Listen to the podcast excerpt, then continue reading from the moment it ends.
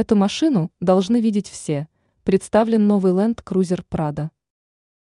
Один из крупнейших автопроизводителей мира, японский концерн Toyota, официально презентовал долгожданную многими любителями продукции этой компании новинку.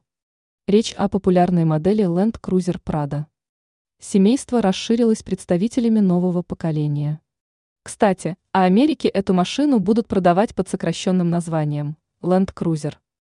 Судя по дизайну, новинка отличается от предшественников в модельном ряду более угловатыми формами и, как пишет газета, РУ, чем-то подобно на Ford Bronco и Land Rover Defender.